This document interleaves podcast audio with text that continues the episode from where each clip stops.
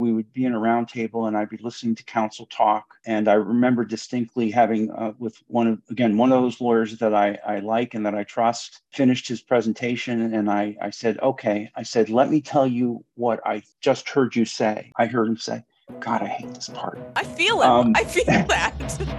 Welcome to The Defense Never Rests with Morgan and Akins, your monthly dose of uncommon sense about all things legal and some that are not. Hi, everyone. Welcome to this episode of The Defense Never Rests. I am, of course, your host, Megan. And today I'm super excited to have on a longtime listener, um, Bob Walsh. He's he was one of the first people I think who subscribed to this podcast way back when we first started. But also I've had the pleasure of working with Bob on, on cases for, for years, and I just think he's just a, a, delightful person to talk to and he's so knowledgeable about claims and really relationships and the importance of relationships in this industry whether it be relationships with your counsel relationships with uh, your insureds uh, relationships within your firm and just how developing and maintaining those relationships really helps this machine uh, you know well oiled and you know move forward so you know i was honored when I asked him to come on and he agreed to to join me. So, you know, he is just has so much to share. So with that, I'm going to bring him in. Good afternoon, Bob. Welcome to the Defense Never Rests. I'm so happy to have you. I am so thrilled to be here. I, I should I need our listeners to know this because I feel like you might be one of our very very first uh, subscribers to this podcast. I think I think you've been a long time listener. I, I, think that that's probably true. I'm a I'm a, a podcast listener, and so when uh, when Trish started this uh, whole project, um, I was uh, I was on it pretty early and uh, and uh, offering criticism uh, fairly often. so I, I, did we listen to some of your criticism? I, I I wasn't privy to your criticism. So if she made yeah. the changes, she didn't let me know they came from you, or the suggestions well, that, came from you. How like her.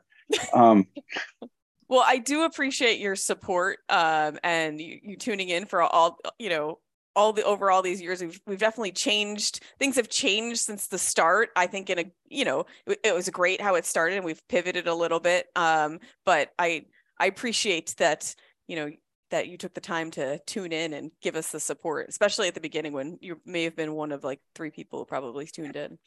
yeah. You've been and you you've kept it fresh over the over the time. Okay. So it's I hope so. It's been a good a good listen.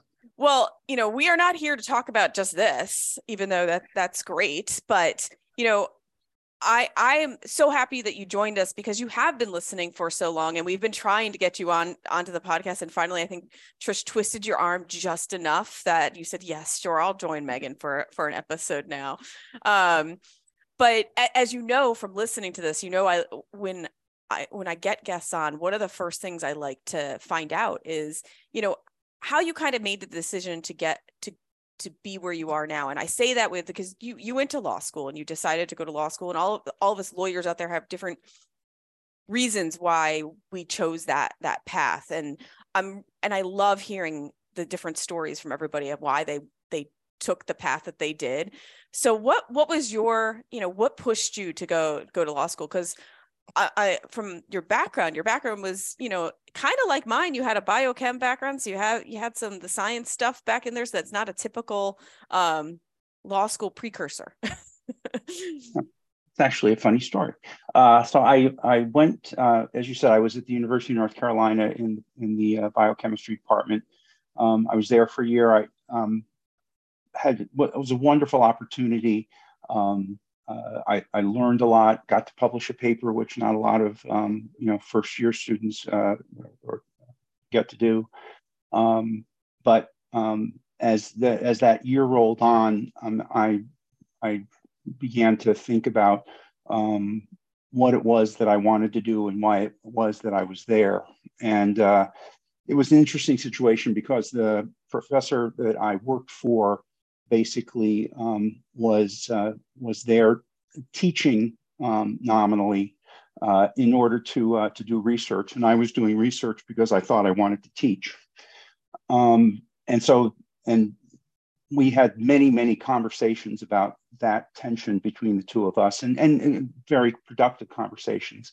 Um, and at the end of my first year, I decided that I really needed to go out and and see what else was in the world um, in terms of sort of the service uh, service situation. And so I spent the next four years uh, in New York City at a uh, shelter for homeless kids, um, which is where I met my wife.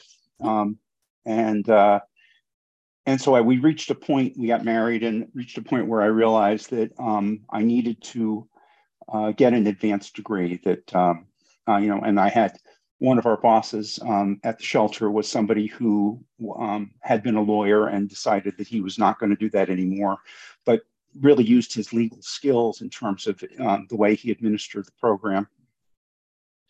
Um, and so my choices, uh, as it narrowed it down, was I could either uh, go to law school or I could go to social work school. And I was sitting on the stoop um, in Jersey City at our in our apartment, Jersey City, looking out at the Manhattan skyline one night, um, and it, it, struck me that my wife is a savant uh, when it comes to social work, um, and that I didn't want to be the second best social worker in my family, um, and so I decided to go to law school. So you could be the best lawyer in your family. well, uh, hopefully that's true.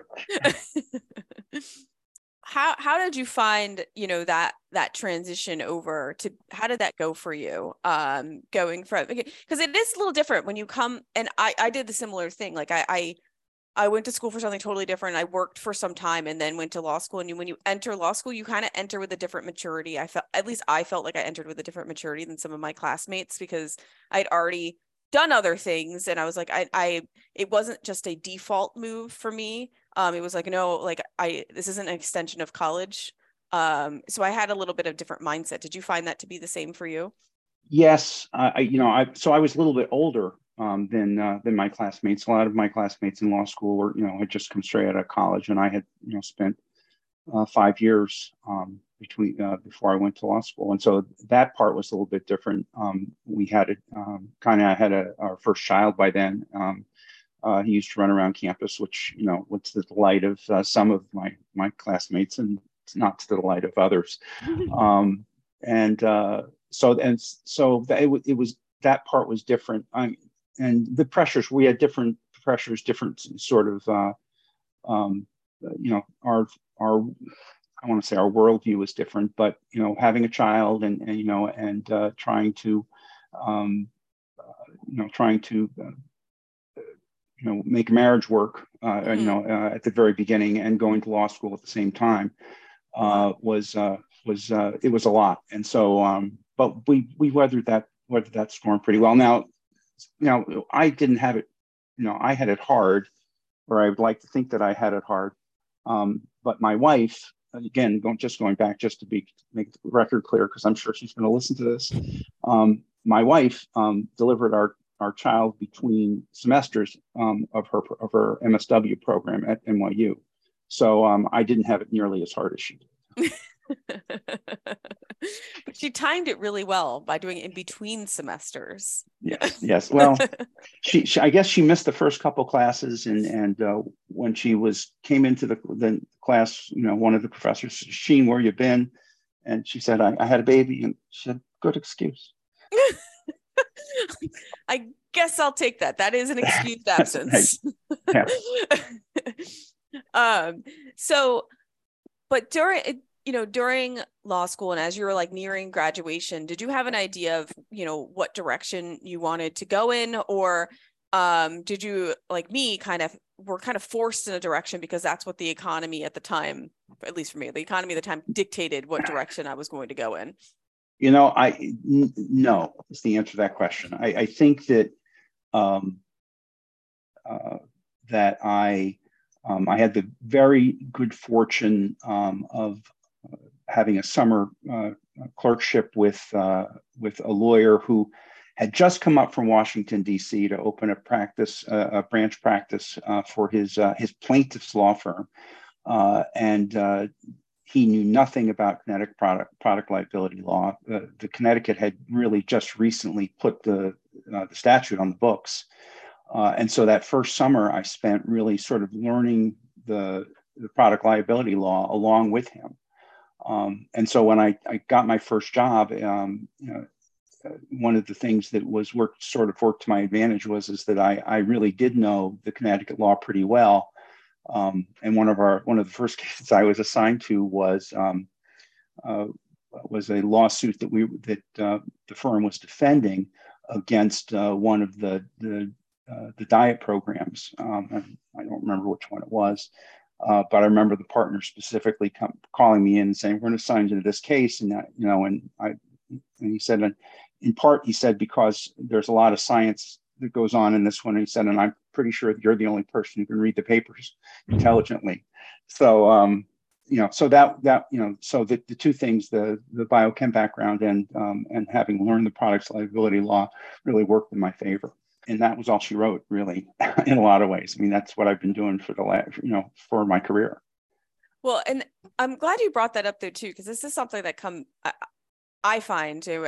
A, a lot of there's this misconception out there that like lawyers don't aren't good at math or aren't good at science and you know I, I share a, that similar background, and I actually think it's it helps quite a bit because you have eh, there's so much analytical thinking that goes into mathematics and science and all you know the those um you know those courses that you know you kind of already have this real logical basis um mindset going in uh and it, i think it does assist very well uh, when you're trying to like pick apart claims, particularly products claims. When you you know you have already have an idea about how maybe how you know like electrical engineering might work or you know physics or biochemistry whatever maybe you have you have this background that you know someone who is a philosophy major might not might not have the, the same opportunity to pull out or yeah. the same experiences to pull out of well i, I yeah, I'm not going to badmouth philosophy majors, but but um,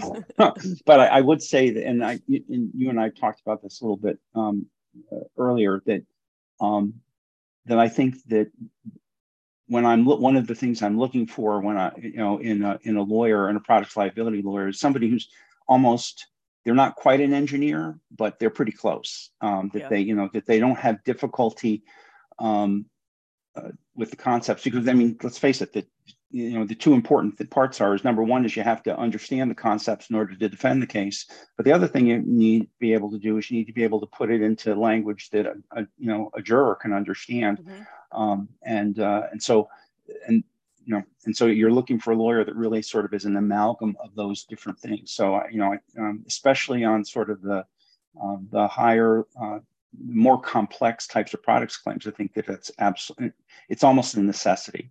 Yeah and during your your career doing um, in private practice, were you focused solely on products claims, or did you did you have like a, a wider berth of uh, types of claims you're working on? You know, everybody works on a little. You know, when you're working for a big firm, you all everybody works on a little bit of everything. Um, uh, but um, but I think my my main focus was uh, was products. I, I had um, I the great fortune um, to um, as a as a you know as a, a, lawyer in private practice as an associate to work for one of the major uh, automobile manufacturers and also for one of the major um, heavy equipment manufacturers. Um, and so um, you know uh, so those were uh, very serious cases um, with uh, with insureds that or with clients that really understood what they were doing and uh, you know, and we're very engaged um, in in it, and even to the point where the the auto manufacturer. One of the things I got to do um, in my second year was to go out to Detroit, and uh, they ran a, a, a seven day course for you know lawyers who are young lawyers who are going to defend them, so that we can learn exactly mm-hmm. what a differential was, and you know, and how an engine worked, and those sorts of things. Things which, by the way, with all the you know the way that um, that uh, you know the advances have been probably useless now. Um, but uh, uh, but at the time, you know, it was it was pretty cool. Um, that was probably 1989 or or um, and uh, and I got to watch them crash a 93 um, very high end 93 uh, model car into a fixed barrier 30 miles an hour from about 30 feet away. Yeah, so that was cool. Cool, but also really important yes yes. you know? Like that hands-on uh, like uh, approach to things I, I, think is so important. I've talked i mean i've talked to people on this podcast before like from um, someone who's director of claims of a restaurant that even with the rest like the restaurant with their outside counsel they want to bring their outside counsel in and they have them learn everything as if they're on the line. So they understand everything and how it works. So then when they if they are to get you know litig- eh, down the road have litigation get sued then that attorney really understands how the business works. And i mean the same goes for that. You really have to dive in and understand how the product works and you know what can go wrong or what ha- like how it actually happens versus just reading it you know? It, it's just a different experience from when you're there in there in it. absolutely is. It absolutely is you you're in private practice for for some time what takes you how, how do you eventually leave the the grind of the private practice to to now yeah. be like to, to to go outside and be like I I no longer am billing those hours anymore and now I I've I've I'm on the outside now. uh, you know, quite frankly, I mean, uh, there was the opportunity um, at the Hartford uh, uh, to um, uh, to uh, take the my that subject matter expertise I had with respect to products cases and to uh, and to sort of uh, use it in a situation where I was now the one going to be hiring the lawyers instead of the lawyer that was hired. Um, and uh, you know, you know, it was um, it, you know, a, a tremendous opportunity and um, and one I'm, I'm really thankful that I that I had. When you came into the Hartford, was your role? Because I know what your role is from uh, from our from our working relationship, but when you came in, was that this like did you come in having being in a specialty program or is that something that came about as you gained more experience oh no i was hired for this specialty program and uh, um, and uh, essentially uh, you know uh, this was a uh, this was a program which was going to um, target as their um, as their as their uh, their clients insureds that had very very few claims but when they happened they had the potential to be catastrophic uh, and so, uh, and not surprisingly, um, you know, uh, manufacturers fell, uh, product manufacturers fell into that uh, into that category. Uh, and so, um, for the for at the very beginning, um, it I, I, was the home office person consultant for that particular business, um, and I um, oversaw um, a, a, group of field handlers um, that were actually doing the, the nuts and the bolts of the handling um, on the ground. Um, and as and sort of as time progressed and the business grew, I had the opportunity to uh, not only to be supervising uh, those uh, those uh, uh, field handlers, but also we brought on uh, had to bring in some other additional folks in, in, into the home office. and I ended up directing those those folks in in terms of their um, oversight of the field organizations uh, in uh, handling claims. When you're in the in this program and you you worked really closely with some of your insureds or all of your insureds, I should say, right? Yes. Yes. Absolutely. And and from from you and I speaking um, over the years and and more recently, you know, you put a lot of um, stock and and time into developing relationships and i feel like that that really made um, your connections with each and each individual insured pretty pretty strong yeah it, i agree that's absolutely right I, I and you know I, I think i start with i've always started with sort of the the um, the premise that that claims is the face of uh, any insurance company. And in particular and for me it was the hartford. Um, and so, uh, you know, that you know the underwriting um, was important, and uh, and I had uh, my group had uh, very very uh, tight relationships and very close relationships with their underwriters, which, um, depending upon the company you're working for, can be pretty rare.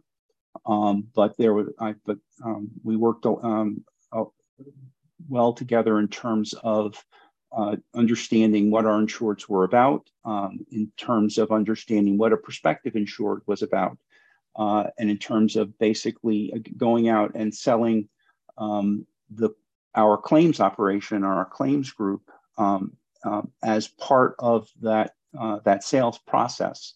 Um, we um, so you know so there it it was not an unusual situation where um, uh, we would actually meet an insured before they became an insured. Um, yep. And part of the reason why they would come on board was because of what we told them we wanted to do for them or, or could do for them in terms of claims. Um, and and we really sort of ran the gamut. Um, you know, we we had insureds that would not know a GL claim if they fell over it. Um, and for those folks, you know, we were um, basically we acted in a lot of ways as their risk manager, so that when uh, you know when a claim did come in the door, we were able to sort of um, walk them through the process um, and uh, you know explain, you know, what what needed to happen, what we were doing, why we were doing it. Um, and then we had insureds on the other end who, you know, uh, often would have a large self-insured retention, you know, who would, you know, uh, call me and say, uh, Bob, we're involved in this claim. You know, we've reported it, um, but you know, it's well within it. So far, we thought it was within our retention. Now we think it's not. Um, and and what do you do? And and uh, you know, we'd like to talk to you about it.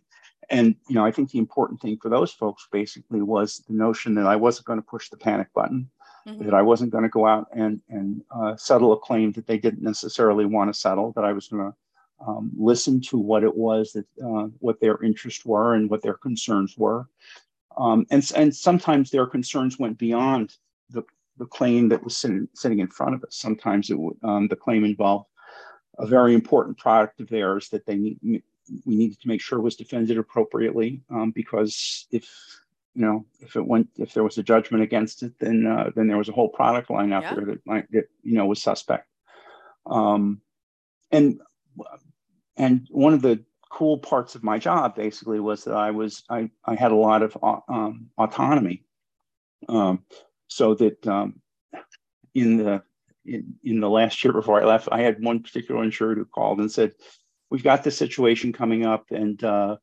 um, we uh, I, I, have to be in the same town as the CEO of the other company that's involved in this, and uh, and and we're trying to figure out what the you know the cost sharing should be, and uh, you know, and uh, but we don't necessarily want to involve you.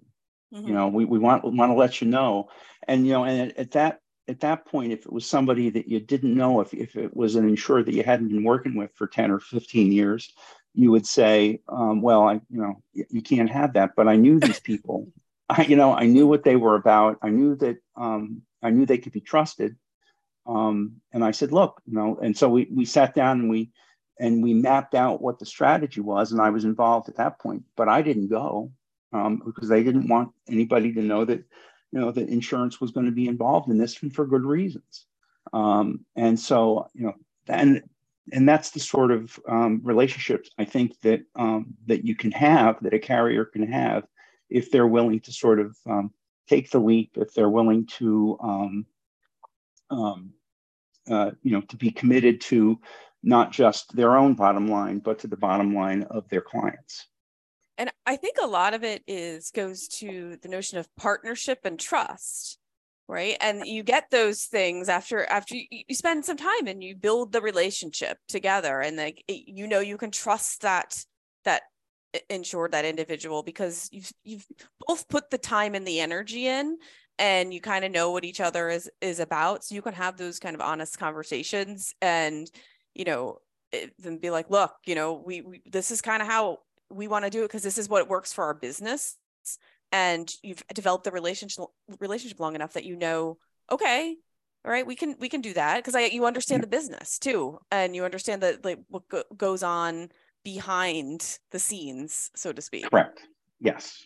And i mean one thing you and i had talked about too is like that that same relationship thing extends to counsel and i think you you always prided yourself in you know finding counsel that you trusted uh, and then once you found that that counsel you know that that was the counsel you trusted like like i'm right. good i got but well, I, I the the people i think i work people out a little bit in terms of continually repeating myself and that, that we don't hire firms, we hire lawyers. Mm-hmm. Um, that um, and that um, and that, like, as I said, the the lawyers that is we especially that I was looking for, you know, we're not they you know they are not the your run of the mill um, guys. I mean, and and I I don't mean to badmouth you know people in our profession, um, but I think that um, I think that there are uh, you know there are folks that um, are subject matter experts, are sort of have that engineering sort of mindset, um, and uh, you know, and those are the fo- and, and and that are that are trustworthy, you know, that are not, um, you know, I, I so on the one hand, you know, I had situations where, um, where I we would be in a roundtable and I'd be listening to counsel talk, and I remember distinctly having uh, with one of again one of those lawyers that I, I like and that I trust. Um, had finished his presentation and I, I said, okay, I said, let me tell you what I just heard you say. And I swear to God, he said, I heard him say, God, I hate this part. Uh, you know, I feel it. Um, I feel that. right. But the, but the fact of the matter is, is that, is that that's a two way street, you know, and so, um, you know, I, I didn't ever want, uh, you know, one of our lawyers to basically um, tell me what they thought I wanted to hear. I mm-hmm. wanted them to tell me what, you know, what was, what they believed to be the truth. And we could have, you know, honest and, um, and, and hopefully uh, fruitful conversations about those things. Mm-hmm. Um, but, but, you know, like I said, so it, it's not, it's, it's number one, sort of being, you know, number one, I was going to say subject matter expert. That's not right. That's number two. First thing is judgment, mm-hmm. right? And and that's the one thing that you look for because you can't. That's the one thing that can't be taught. Mm-hmm. You know, um, somebody either has it or they don't.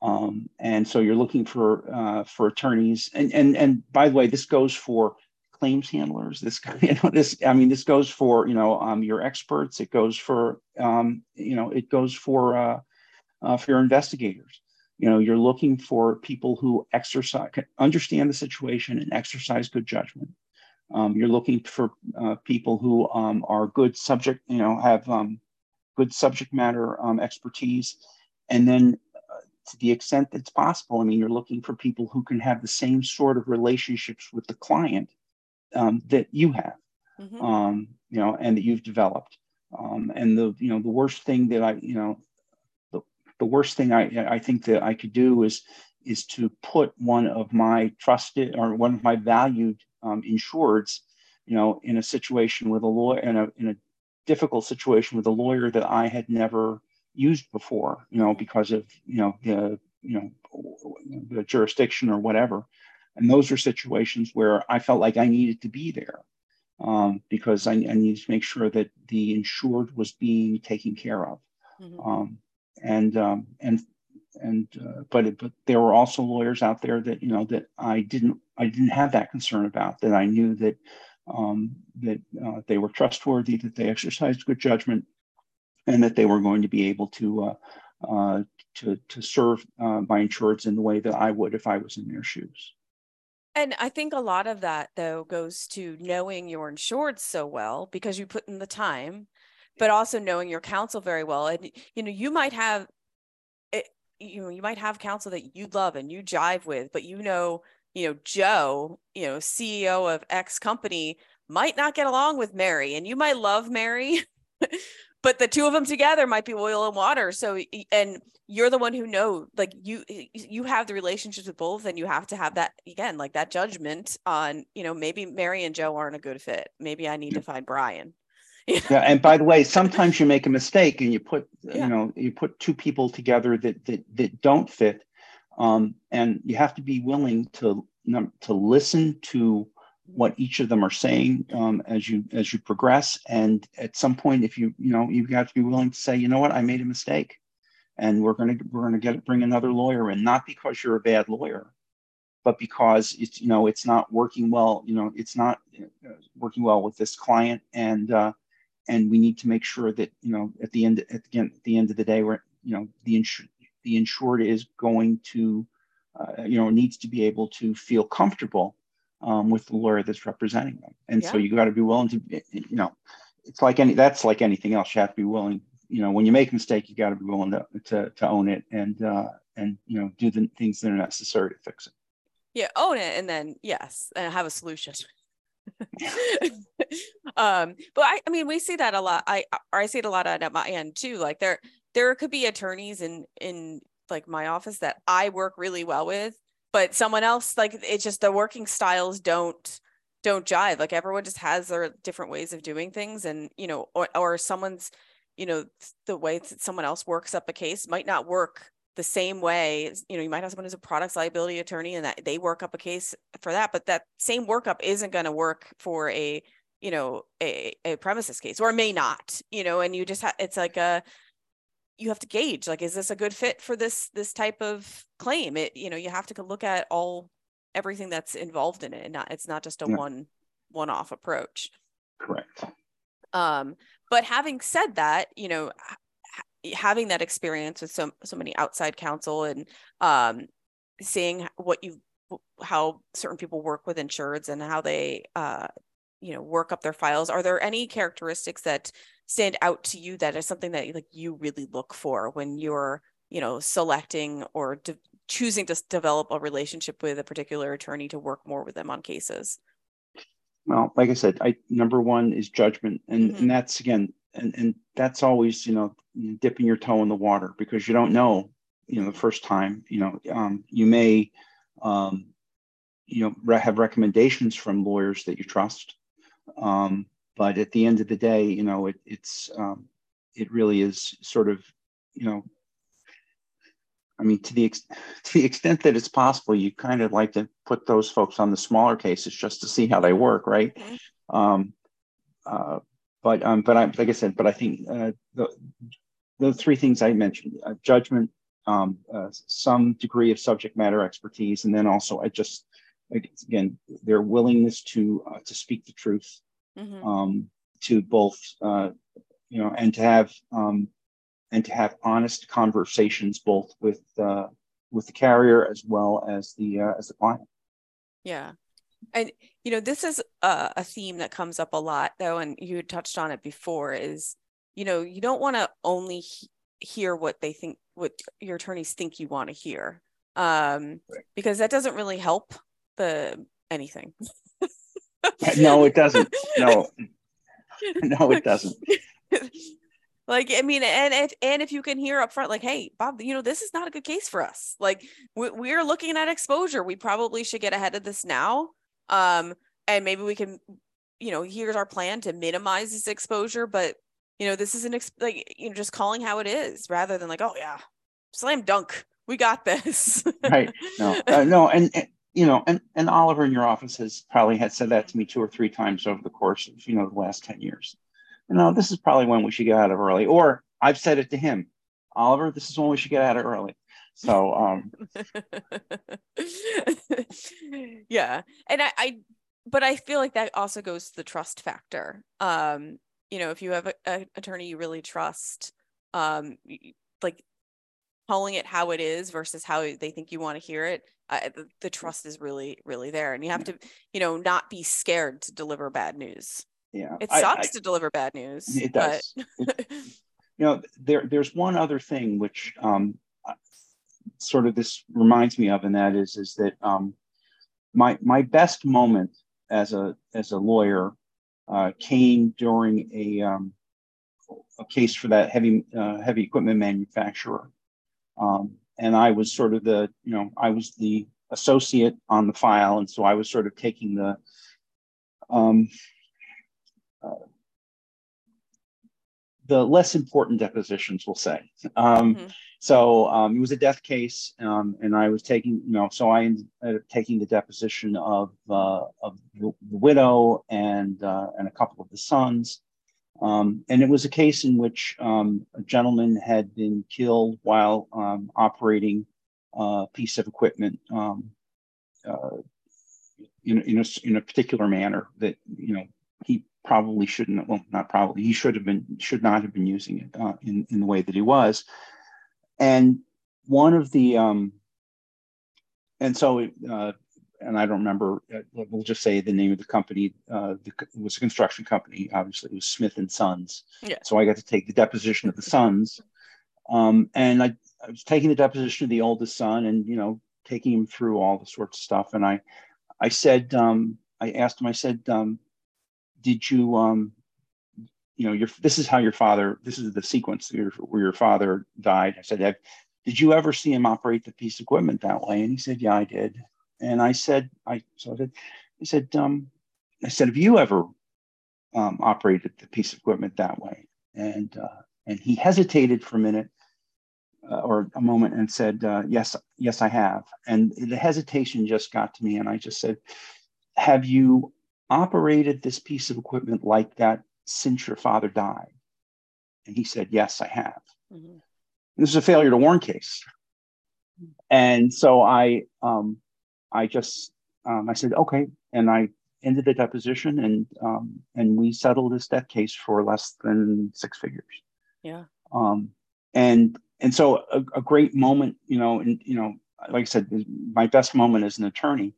Um, probably, though, one of the things that I, I spent a lot of time in my in my early years um, on the carrier side was trying to get my lawyers to find that silver bullet in every case that they had and you know what? It's not there. And and you can spend a lot of resources look you know looking for that silver bullet. And and sometimes it, it helps to just really sort of step back and say you know what? The case is what it is. Um, and might there be a silver bullet in there? Yes. But how much is it going to cost me to get there?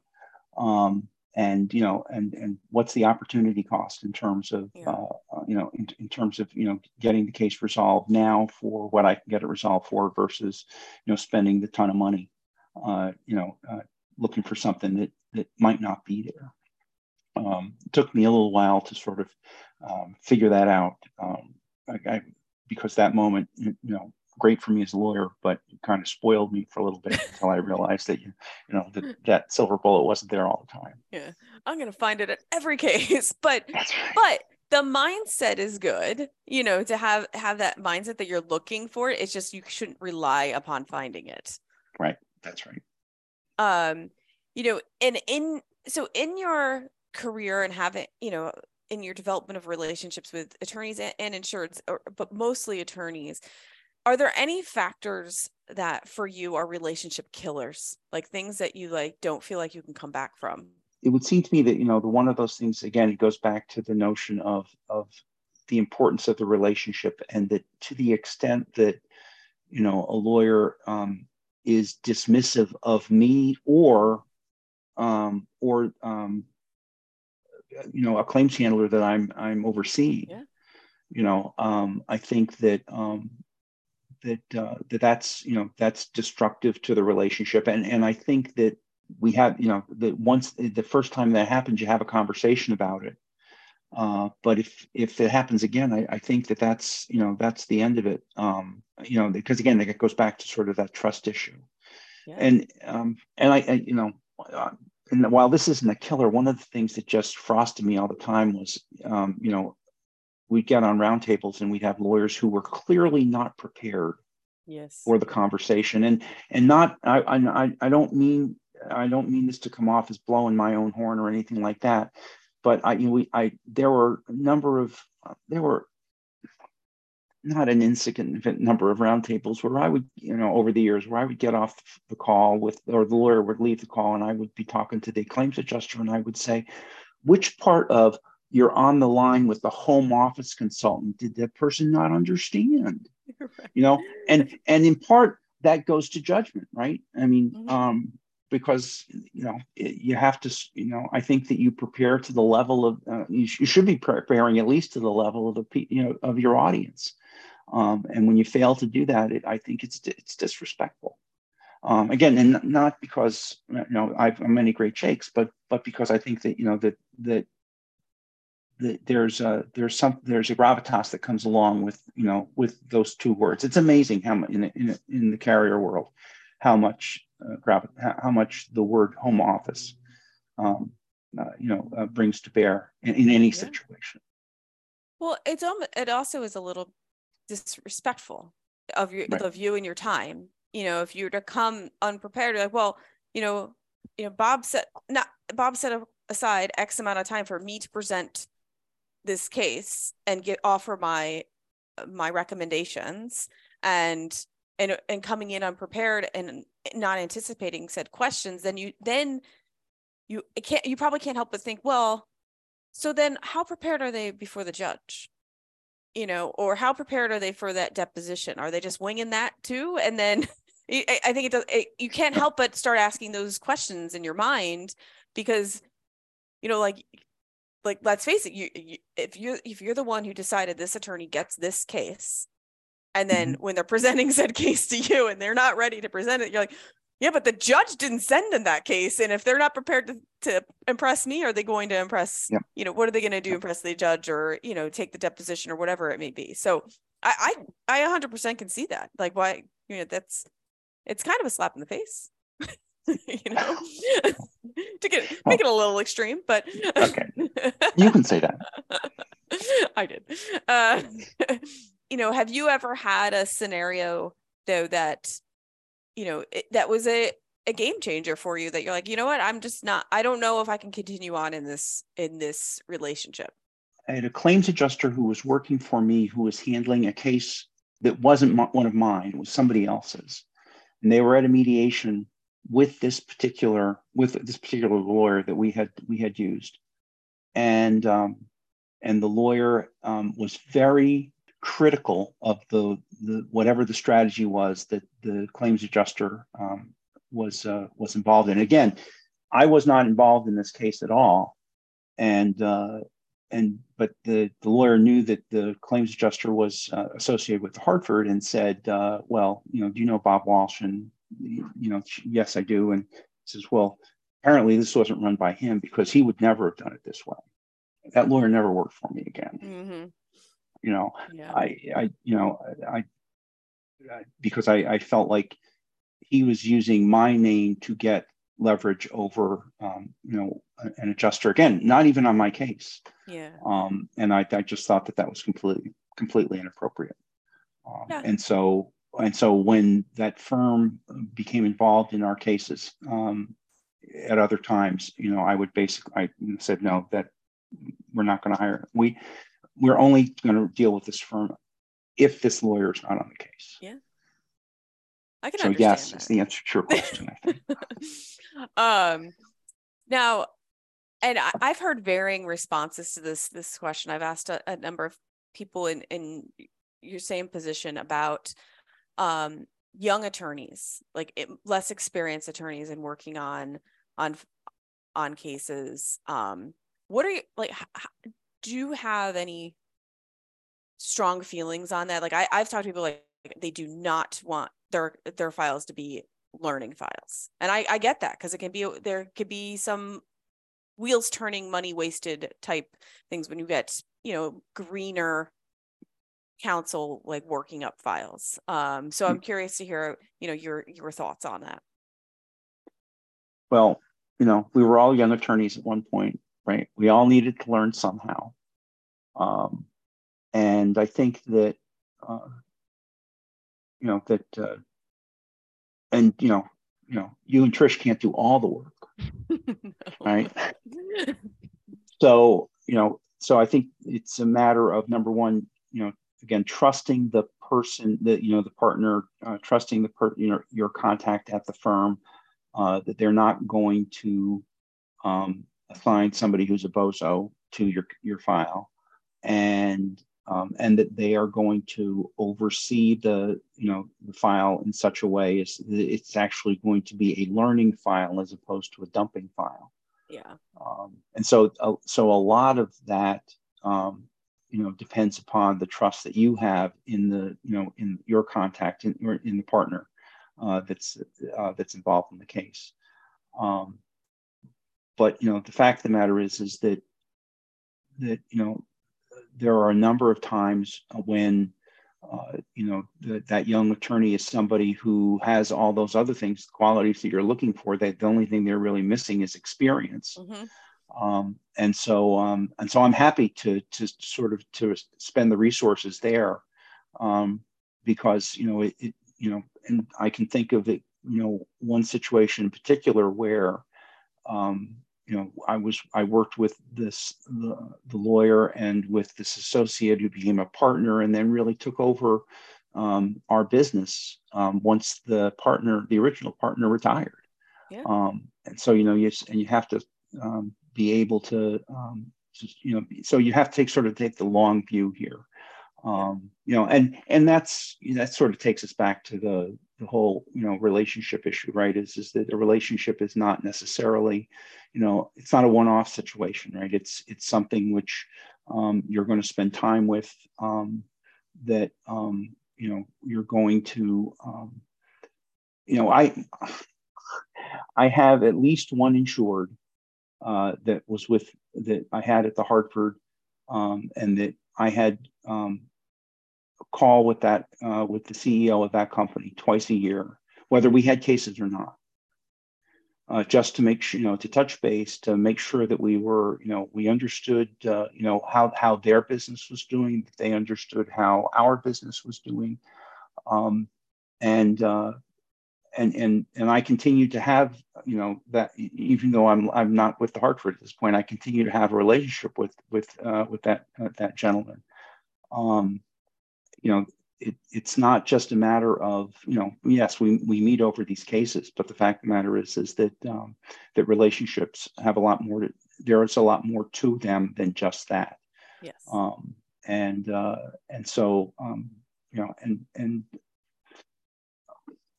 so I you know and I that's probably the most enjoyable part of uh, of the job for me um, was uh, was sort of those uh, under you know those relationships under understanding how those people worked um, understanding what was uh, what was important um, you know um, and this comes as no surprise to you. I mean uh, you know we have we have one client that that, that your firm worked with uh, us on uh, with us on uh, a number of their cases and um, uh, just um, an amazing, um, a small, you know, family-owned business. Mm-hmm. Um, uh, they made a, a terrific product, um, and uh, and uh, you know, and, and, the very first time that I went out and uh, toured the the plant, uh, the thing that struck me more than anything else was the fact that the uh, that the president of the company uh, was able to talk to or, or, refer to every single person on the line by their 1st mm-hmm. name and uh, you know and you know those are the kind of people that you're looking for to be your clients uh, yeah. and those are the kind of people that you want to have long-term relationships with because they're going to teach you stuff yeah. Um, it's not you know they're going to teach you about how to um, how to acquire clients. They're going to teach you about you know um, how do you continue to prosper? Um, how do you continue to be successful? Um, it's not just you know it's not that's a two-way street. And I, I will say that particular client, I think, also wrote a handwritten thank you note to the attorney who was who handled some of those those cases. That, that, that says that, a lot. That too. would not that would not surprise me in the least. but that's I mean I think that does say a lot too about um again it was like uh, our theme is relationships and you know building them and curating them and trust in them and you know to to piggyback off what you said about you know young like growing young attorneys like you trust you know you said you you hire attorneys not firms but so you trust that attorney to then then hire also attorneys that you know fit kind of the type of qualities that you're looking for and then uh, mentor them and help them grow. So then you you can trust that associate and you know that again the the partner who you've you've hired is overseeing the work. And so it doesn't work unless everyone trusts you know one, right. one another because, in the process right. because hopefully if the system's working right it's all growing right and right. so you know the work is growing and so you and you know you you can't deal with this uh, that finite group of people i mean you have to at some point you have to sort of um, grow and develop the resources to continue to handle your the growth yeah. Um, and that includes the the young young counsel as well my my point is that you can't you do have to have a growth mentality too that be uh, to understand that you know you are better when you develop a team and you have a good team working with you and you trust the team and you grow your team. Because get if you have like if your tentacles are everywhere you're not going to do a good job everywhere because you're just going to be stretched too thin. So you have to work on developing the right team in balance. And right.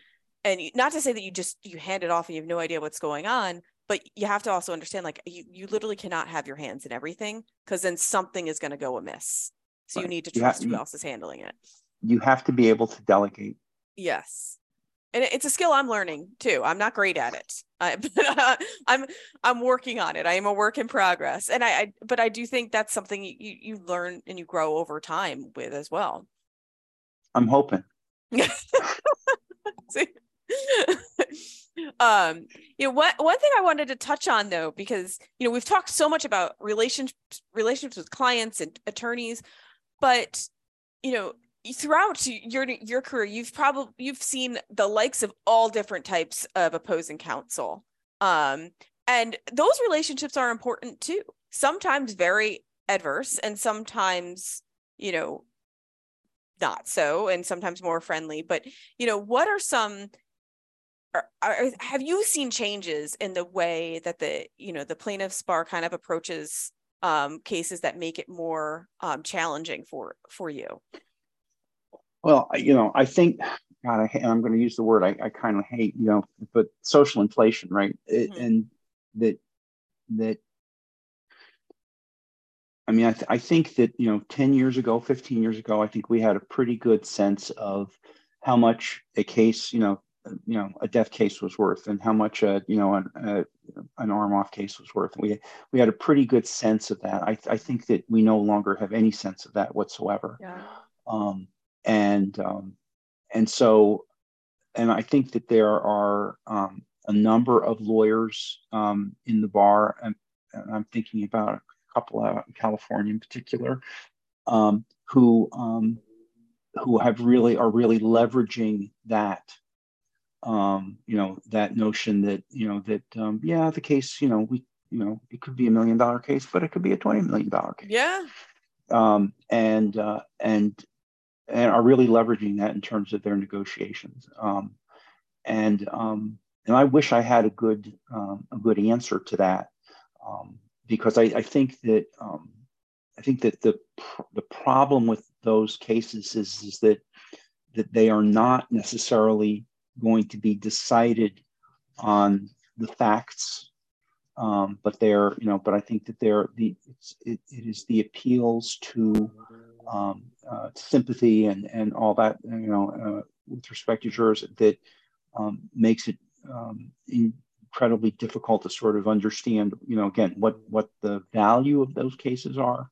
Um, and um, and I and what I think is is is happening is is that we're spending a tremendous amount of legal okay because we have to um, because we're being made almost to, to, to litigate those cases right up to the courthouse steps. Yeah. Um, before they get settled, and so, um, you know, and uh, I will, I will, uh, you know, use Bill Mitchell's name here and and, and say that, uh, you know, um, and get your listeners to listen to uh, to some of what uh, what Bill Mitchell, uh, lawyer out of Atlanta, um, has to say about that because he he he has some very um, I, creative ideas in terms of um, you know understanding the value of a case and and and what you can do um, in a what he would call a disruptive way yeah. Um, to to get out of them early. Um, and so but but I but I think that that's uh, again it, it, it's it's really not having a good grasp anymore uh, because of the way that verdicts have have uh, have gone uh, of what exactly the value of a particular claim is, and therefore not really, you know, being you know, stuck in terms of really trying to get cases resolved.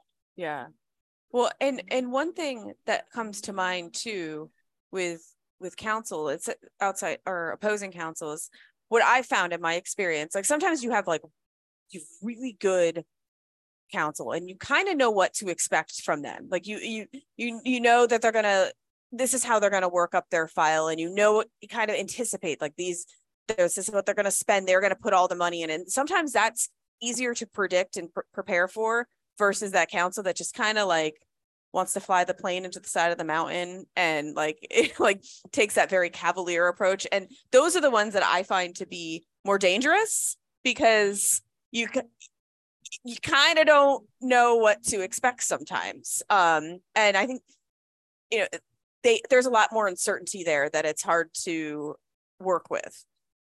Yeah i think again i i think that that that's always been you know i think that there were i'm just thinking about in terms of my own time in as a, in practice in hartford you know there were you know two or three plaintiffs firms maybe probably were more than two or three uh, but it's been a long time um, there were two or three plaintiffs uh, plaintiffs firms that that um, that you could trust um, mm-hmm. that you know that when they said you know they said something it, you know you could take it to the bank um, and uh, and that doesn't they weren't pushovers. I mean they were they knew what they were doing. Um, you know I, I know them because i had them on some of my claims for that auto manufacturer. And so you know um, and they didn't you know and they didn't take small claims. Um, you know and but then and then there were the sort of the ones that you described where basically you know you you you you know you didn't trust what they were saying and and you know everything had to be in writing. And this was um and uh and so i think that that's it's that's always been. Um i just think again i think that the values are such now that it's um that that it becomes that there's a lot more risk involved. Yeah. Um when you're but especially when you're dealing as you you know with that uh, that attorney that really is is just a little bit flying by the seat of their pants a little bit because they've got a, a sympathetic case or they've got a, a you know um, or a, a, very bad injury case yeah. I mean i i i will not name names but there's a particular attorney or firm that i mean i remember having a case that was not a super high value case but it just be it, it, it was not treated that way, but it was like you knew it was going to explode because they were pulling all the way random stops in order to mm-hmm. like just blow up the case and just filing motions on nonsense things or filing motions against attorneys for nonsense things and and I remember talking to an associate and he, he said yeah I mean they we don't care if it's a loser we're going to make it a winner but you didn't know it but there was no it, it was like the the regular game wasn't there it was trying to figure out what game they were playing and be like, okay, now I need to like figure I need to figure out what game this is so I know, you know, what move my move should be.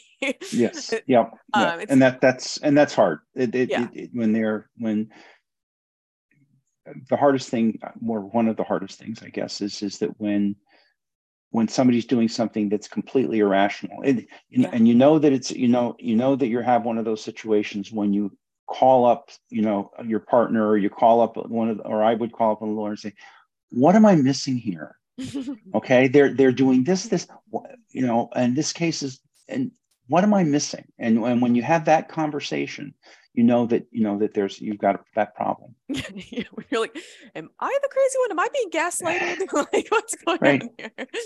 Um, well, well, Bob, we I, I've kept you longer than I I say I'm supposed to keep anybody, but I don't want to let you go until I ask you, you this um because I, as you know if as a listener you know i usually close up my podcast like this um you know if you were to knowing what you know now through through your career um what advice would you give your younger self? I, I guess what i would the, i would say is is that you have to love what you do. Um and um and there has to be a, a purpose there. Um i have um you know i have these relationships with insureds um, that that I absolutely, you know, I, I, just think that they are the best. Um, and uh, and it became a problem for my children actually because they, they would. There was a point in, in each of their their growth where they would say to me, "Well, how do I get a job like yours?" And I said, well, "Do you really want to be a lawyer?" And they said, "No, no, no, not not that." But you wake up in the morning and you want to go to work how do I get a job like that? Mm-hmm. Um, and so I, I, think, you know, and so, you know, uh, and so I, I would say that you know if you're going to get into this business, then then you have to be passionate about uh, about um, serving uh, your insureds. Um, you have to be passionate about um, about uh, about uh, protecting them, uh, and sometimes protecting them means settling a case that they don't want to settle. Yeah. Um, and and but you but and and develop but and developing a relationship with them that you can explain to them why it is that you did that, even though they didn't want to. Yeah. Yeah. I think you have to love what you do. Yeah. Um, and if and if you don't love what you do, you find something else. You know, sort of in keeping with what we've uh, said uh, said uh, up to up to now is is that um, you have to find um, people that you can work with who you trust, whether that be um, you know internally in, in, your company or whether it be you know externally in terms of, of the lawyers that you hire. Um, uh, and you have to find uh, and you have to develop those relationships.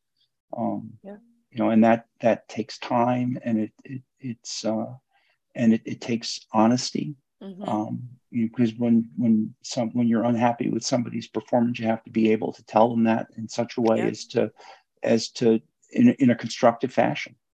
Um, and then I think also, and the same thing goes for for um, the clients. I mean, uh, insurers, and and I, I, recognize that every carrier is not, uh, you know, the Hartford didn't have the program that that the Hartford had, um, but I think that um, that to the extent that um, you can develop that relationship with your insureds, um, you know that uh, that those are things which inure not only to your benefit, but, but the benefit of the company, because there are insureds that are going to stay with uh, your company uh, because of the relationship they have with you.